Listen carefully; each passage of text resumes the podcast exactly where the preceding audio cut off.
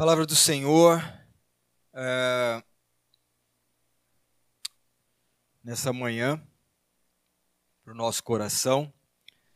É um segmento da palavra do domingo passado que a pastora trouxe. Ela falou sobre os perigos do distanciamento. Vocês lembram? Peri os perigos do distanciamento e, e ela trouxe como é, um exemplo disso a vida de Pedro, né? E ela abordou as questões aí do comodismo, da conformidade, até do momento que a gente está vivendo, onde as pessoas, de certa maneira, vão se acostumando é, ficar em casa e, tipo, acordar em cima da hora e pegando o culto mais ou menos como dá, porque isso, isso se torna mais é, cômodo, né? E, e mesmo nesse período que as coisas ainda não se definiram tanto, né? Há uma tendência a meio que se conformar com esse novo normal. Então, foi um alerta, né, através da vida de Pedro, dos erros, das falhas de Pedro, que foram mais abordadas. É um cara que ia da covardia, da, da coragem para covardia em questão de, de, de poucos minutos. É um, uma pessoa muito inconstante emocionalmente, é, cheio de ímpeto, mas também é, covarde em alguns momentos, né? E a gente viu aqui no domingo passado alguns motivos, alguns dos motivos que levaram Pedro a, a essa queda de até negar Jesus. E foi listado então a autoconfiança, né? Quando ele determinava algumas coisas, não, aqui o Senhor não vai lavar meus pés, não, não sou aqui nessa essa galera aqui. O Senhor não vai se humilhar diante de mim. Então ele tinha essa autoconfiança isso soma-se a um certo orgulho espiritual que vai, vai tomando conta, uma soberba uh, e mais a força do braço, né? É, tanto é que, que quando Jesus chama Pedro, ele vem de uma noite frustrada de não ter pego nenhum peixe, um cara que sabia tudo sobre pegar peixe, conhecia aquele mar da Galiléia na palma da mão, é, tem uma, um, uma extrema frustração de não pegar um peixe sequer. E depois Jesus já ressurreto, no encontro com Pedro, é, a, a mesma cena acontece, onde eles passam a noite pescando e não pegam nada. E, e o Pedro, nessa nesse afã de falar: olha, tentei tudo, mas não deu certo, acabei negando Jesus, acabei fazendo tudo errado, quer saber? Eu vou pescar, vou voltar para o que eu fazia. E, novamente, ele tem ali um ímpeto da força do braço. A gente vê isso muito presente na vida dele.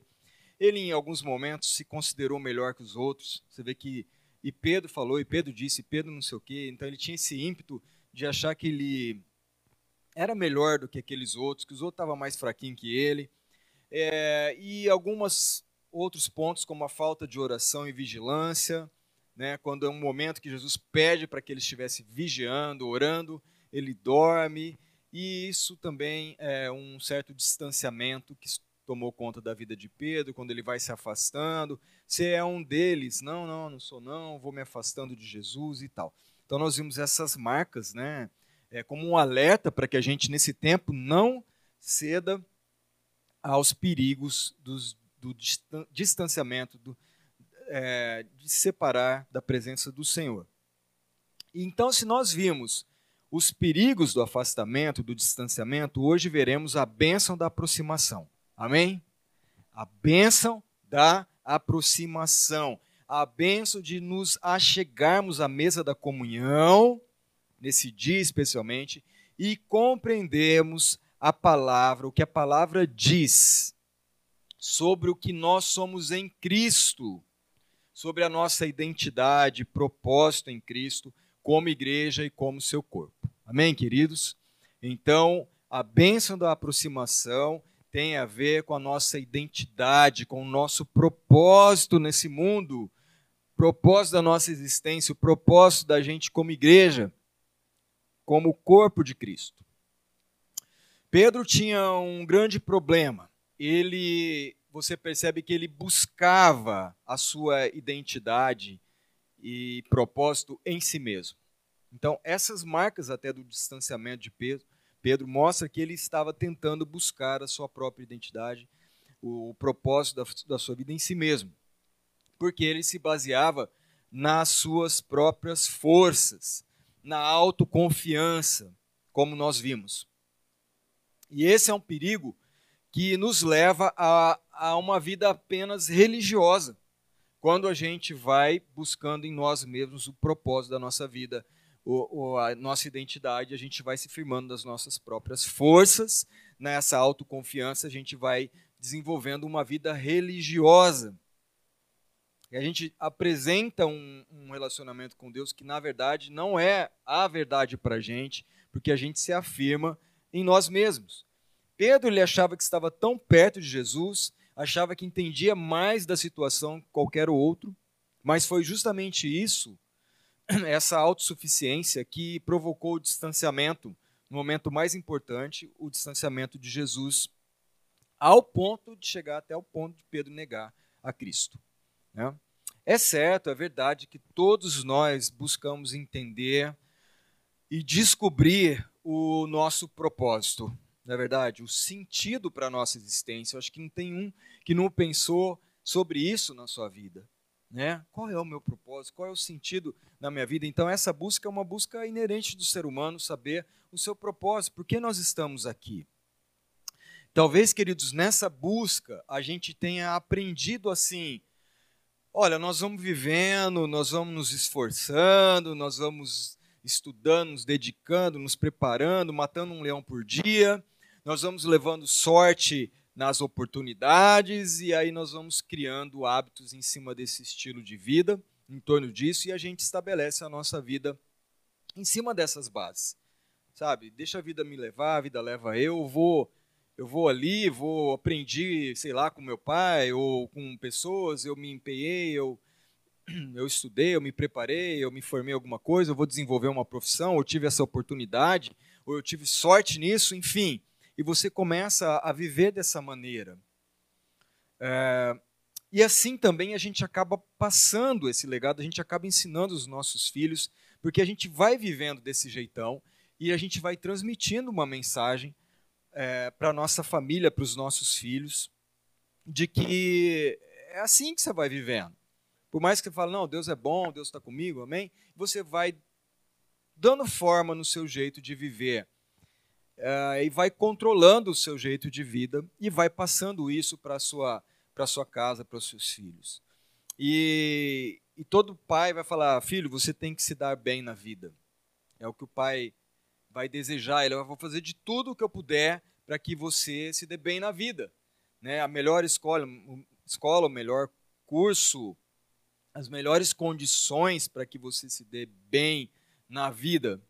E claro que todo pai ou mãe vai desejar isso para os seus filhos e não há erro ou pecado, claro, em fazer o melhor, né, para a formação dos nossos filhos, para a educação. Acho que todos nós, claro, concordamos com isso. Mas quando, como o exemplo de Pedro, nós baseamos tudo nas nossas próprias forças, naquilo que a gente está construindo com a nossa própria força, a gente deixa de gerar na família o temor e a busca de Deus em primeiro lugar. Né?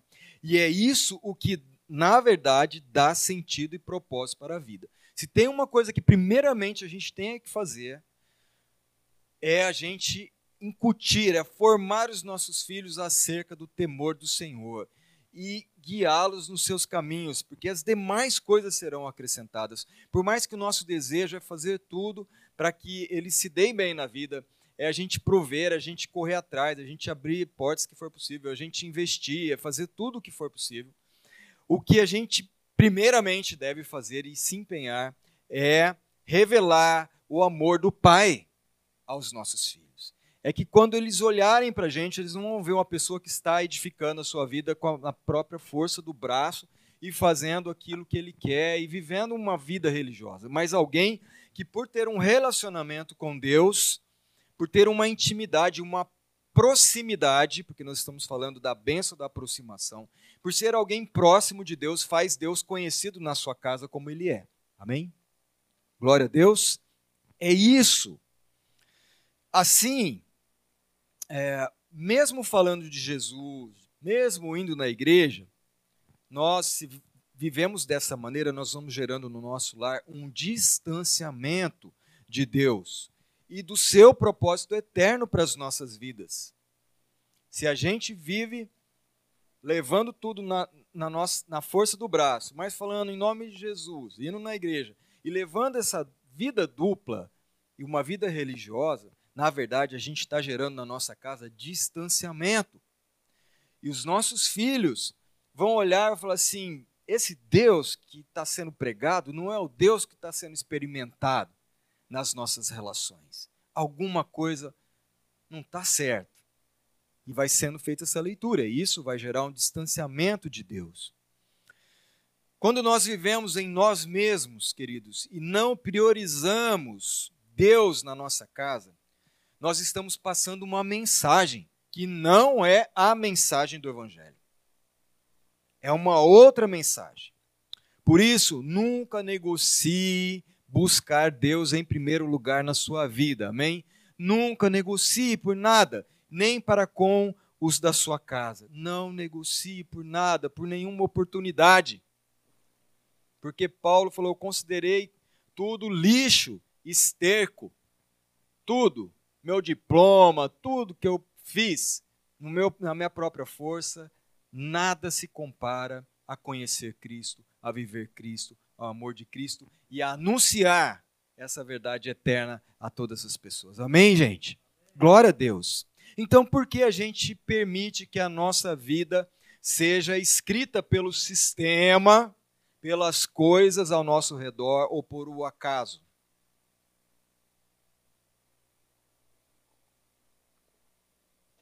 Porque muitas vezes nós permitimos que esse sistema bruto vá escrevendo a nossa vida, o nosso jeito de agir.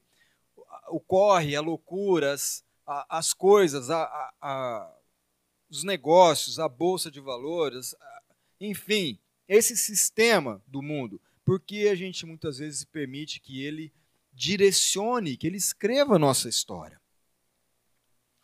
Se você está vivendo um caminho que não é aquele para o qual você foi feito para viver, esse nunca será um caminho de bênção. Ele pode aparentar que está legal, mas nunca será um caminho de bênção, mas um caminho de destruição. Então, não busque o, pro, o seu propósito e a sua identidade em si mesmo. Não se baseie no seu próprio conhecimento, na sua própria força, porque isso, como nós vimos, nos distancia de Deus.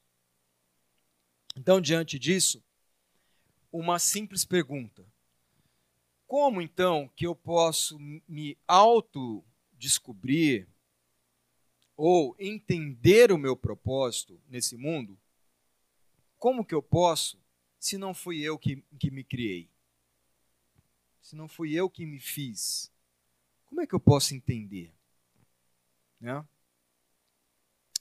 E nós vamos responder essa pergunta, não agora olhando para as falhas de Pedro, mas olhando para um dos acertos de Pedro.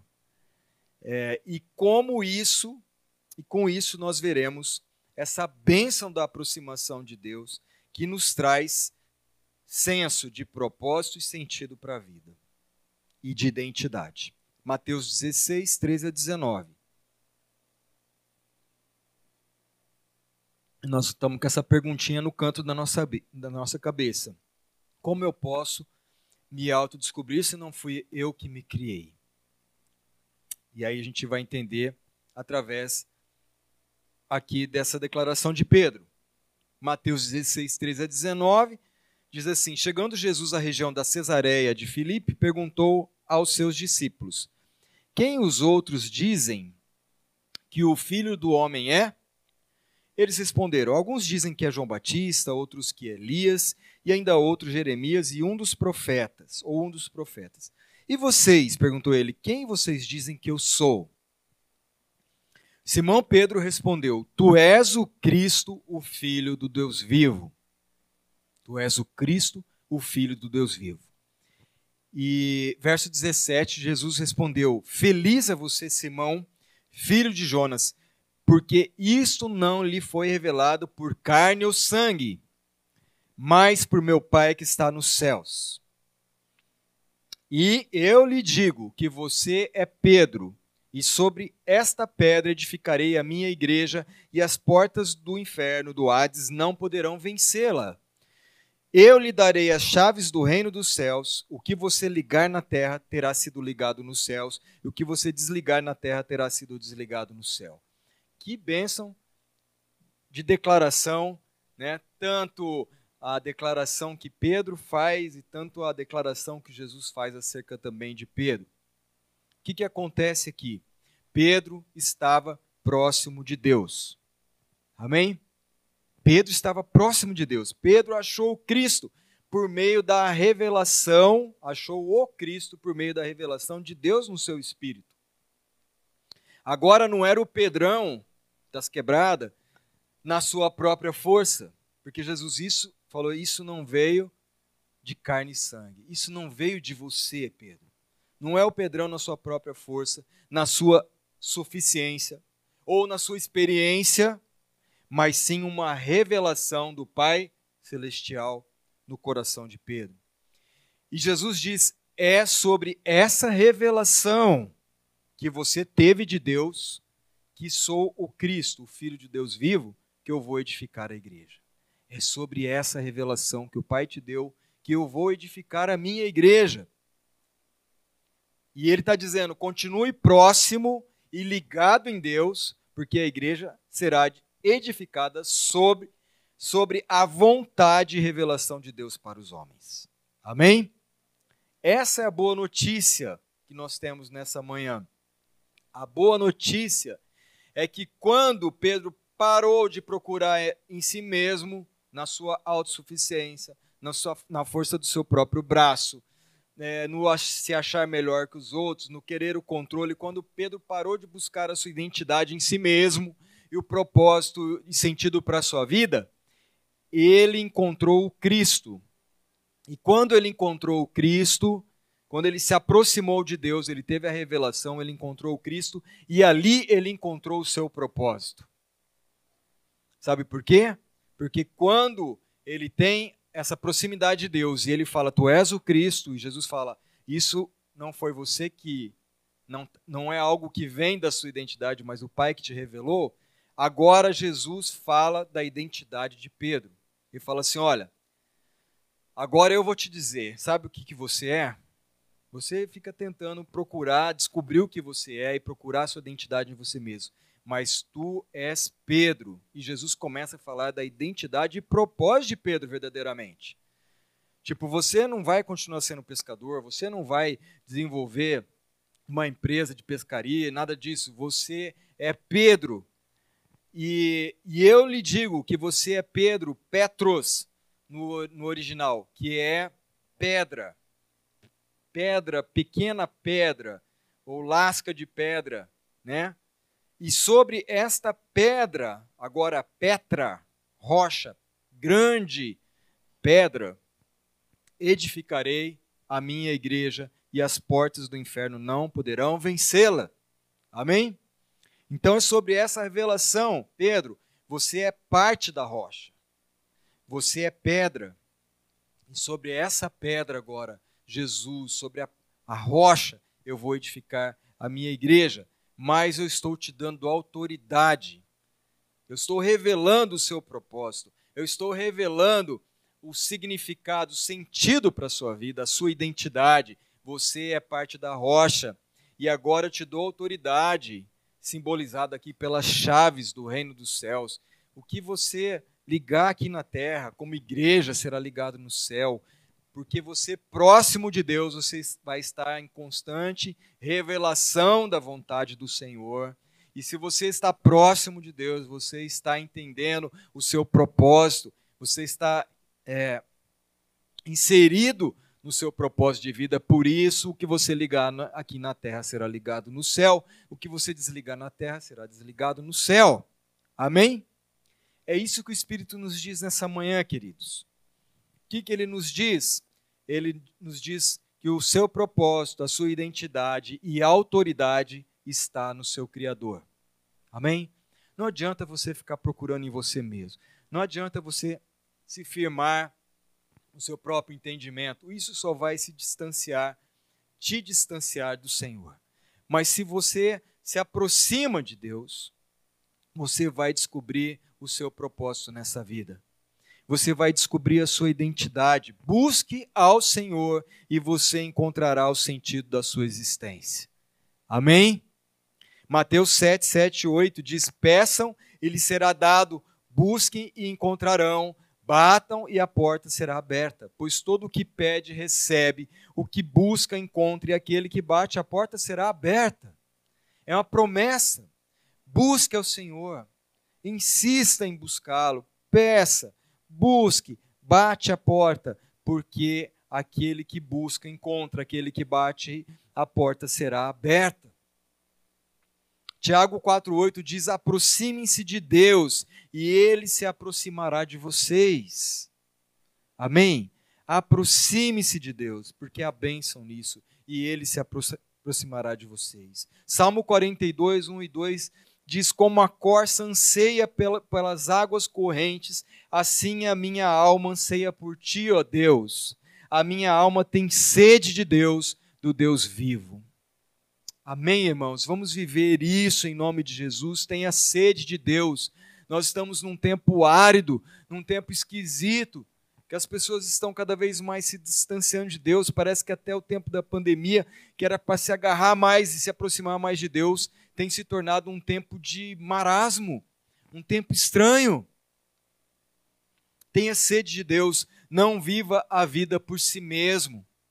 Se aproxime do seu Deus e você entenderá o seu propósito aqui na terra, pois é bênção estar próximo de Deus. Amém?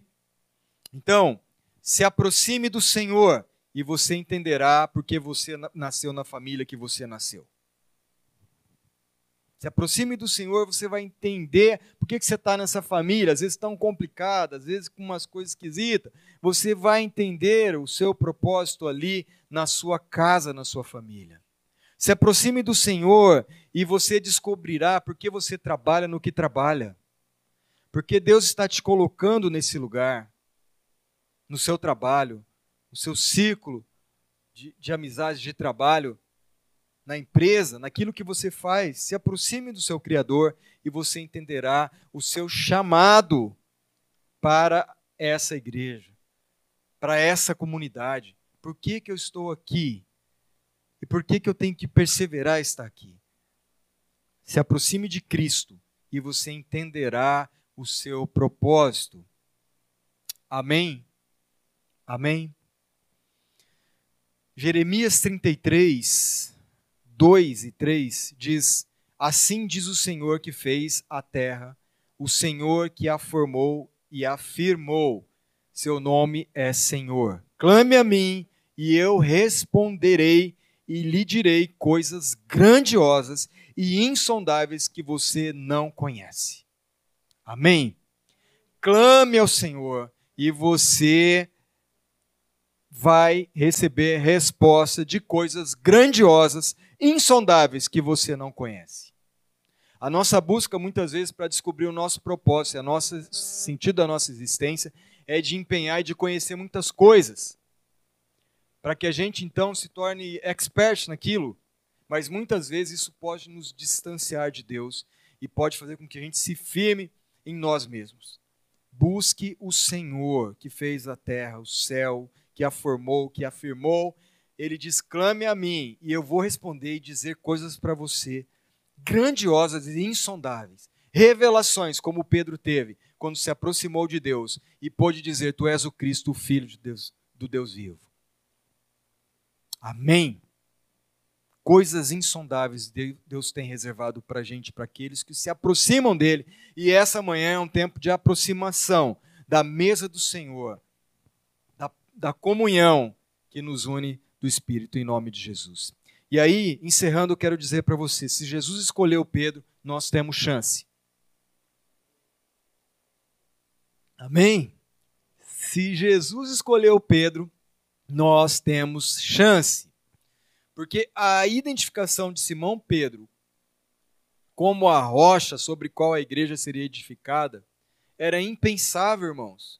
Não dava para pensar naquilo. Se a gente observou as características de Pedro, que a gente viu no domingo passado e que a gente sabe, né, dessa, dessa oscilação.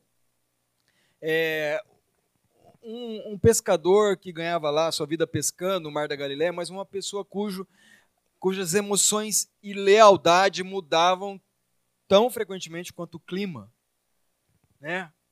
Um cara inconstante, como, como as ondas do mar, né? que era levado para lá e para cá. Pedro pode ser considerado a pior escolha que Jesus poderia ter feito para edificar essa nova comunidade da fé pelas características que ele apresentava. Um cara rude, um cara difícil de, de, de viver, impetuoso, explosivo. E provavelmente foi por essa razão que Jesus começou com ele para que nenhum de nós nos desqualifiquemos. Amém? Se Jesus contou com Pedro, certamente há um lugar em que nós nos encaixamos. Amém? Nós vamos encher nosso coração dessa esperança. Se Jesus começou com Pedro, tem uma chance para gente. Porque Pedro apresentou todo tipo de falha. Até o ponto dele falar: ninguém vai fazer nada contigo, Jesus. Eu comprei um facão aqui, ninguém. E na hora que Jesus falou: Conto, eu estou contando com você para você orar, pelo menos por mim, que vou passar um tempo difícil. O cara dormiu, e depois ele negou, e depois ele se afastou, se distanciou, falou, e ele até xingou, eu não conheço, me larga, não conheço esse homem, não sei o quê. Né? Isso custou um choro amargo, chorou ali de prantos por ele ter feito isso. Se Jesus contou com Pedro, certamente há um lugar em qual nós nos encaixamos nesse chamado, que você creia nisso. Então tenha no seu coração, querido, em nome de Jesus. Gratidão, sempre. Seja grato por tudo. Mas não se acomode nisso. Tenha também uma insatisfação. Uma santa insatisfação. Porque se eu falar, seja insatisfeito, você não vai ser grato. Mas você tem que encontrar um equilíbrio em ser grato em todo o tempo e ser insatisfeito com a sua situação. De querer mais, de ter sede de Deus, beber dessa fonte e ser um agente transformador de alguém que se deseja em todo o tempo. Eu sou grato pelo que o Senhor tem me dado, eu sou grato por tudo, Senhor, mas eu desejo mais. Mais a tua presença, mais próximo de ti, receber mais do Senhor, porque eu quero ser trabalhado e, e enxergar em ti o propósito da minha vida. Eu quero que o Senhor me diga o propósito da minha vida, como o Senhor disse para Pedro em nome de Jesus. Salmo 73, 28 diz: Mas para mim bom é estar perto de Deus. Fiz do soberano Senhor o meu refúgio, proclamarei todos os teus feitos. Para mim bom é estar perto de Deus, que seja a nossa declaração. Diante de todas as coisas que nós temos, são muitas coisas, são muitas oportunidades, são muitas vozes tentando nos distanciar, queridos, de Deus tentando fazer que a gente faça uma família meia boca, que a gente não viva verdadeiramente o potencial que o Espírito Santo gera em nós, do fruto para a gente viver uma bênção nas nossas casas, nos nossos relacionamentos. A gente fica quem disso, porque a gente ainda confia em nós mesmos e a gente busca o sentido de vida em nós mesmos. Mas não, essa palavra de hoje nos diz: se aproxime de Deus, porque o Senhor vai falar, esse é o propósito da sua vida. Você é pedra. Eu quero edificar a igreja a partir daquilo que eu coloquei nas suas mãos, dos dons e talentos. Pedro não, não perdeu os seus dons e talentos. Pedro passou a ser conduzido por aquilo que o Espírito Santo lhe deu é, para que abençoasse pessoas. Né? E aquilo se potencializou na sua vida e ele leva então o Evangelho de maneira impetuosa e agora controlado pelo Espírito, ele é uma bênção para formar essa igreja de Cristo. Então, quer se dar bem nessa vida? Quer descobrir a sua identidade, o seu propósito, você que está em casa? Quer descobrir o sentido nessa vida? Se aproxime de Deus. Amém? Se aproxime de Deus. Josué 1, 8 e 9 diz assim: Fale sempre do que está escrito no livro da lei. Fale quando? Só no domingo? Só quando der? Porque você vive correndo, atrasado, cheio de compromisso? Não. Fale sempre. Diga aí. Sempre, sempre do que está escrito no livro da, da lei. E estude esse livro dia e noite. Quer saber, o, quer saber o sentido da vida e se dar bem nessa vida? Estude esse livro, essa palavra, santa palavra, dia e noite, e se esforce para viver de acordo com tudo que está escrito. Não seja só um ouvinte, mas um ouvinte praticante. Se esforce. Leia, estude de dia e de noite, se esforce para viver de acordo com tudo que está escrito nesse livro. Se fizer isso, tudo lhe correrá bem. Amém? Se você fizer isso, tudo lhe correrá bem e você terá sucesso. Olha aqui a definição de sucesso, como é diferente do que o mundo diz que é sucesso.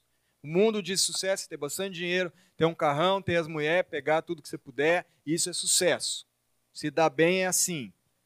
Comandar um monte de gente, tal, mas a Bíblia diz: sucesso é você meditar nessa palavra dia e noite, falar sempre do que está escrito, viver de acordo com o que está escrito. Esse é o padrão de sucesso que o Senhor tem. E lembre da minha ordem: seja forte e corajoso, não fique desanimado, não tenha medo, porque eu, Senhor, seu Deus, estarei com você em qualquer lugar por onde for. Amém? aquele que se aproxima de Deus, Deus se aproxima dele, dá o senso de propósito e sentido para a sua vida e fala: Eu estou com você aonde você for para cumprir isso. É a minha palavra empenhada em nome de Jesus. Amém? Amém, amém e amém. Glória a Deus. Essa é a palavra que o Espírito tem para as nossas vidas nessa manhã. Aproxime-se de Deus. A bênção nisso, para sua vida, para sua casa e para a gente como igreja. E nós vamos agora nos aproximar da mesa do Senhor é, como um só corpo. Um só corpo. Quando nós entendemos que a, a mensagem do Evangelho, nós entendemos que nós não vivemos mais para nós mesmos. Uh, você vai ver que Jesus ele não estabelece mais é, responsabilidades individuais. Embora ele esteja falando para Pedro, ele está falando da igreja.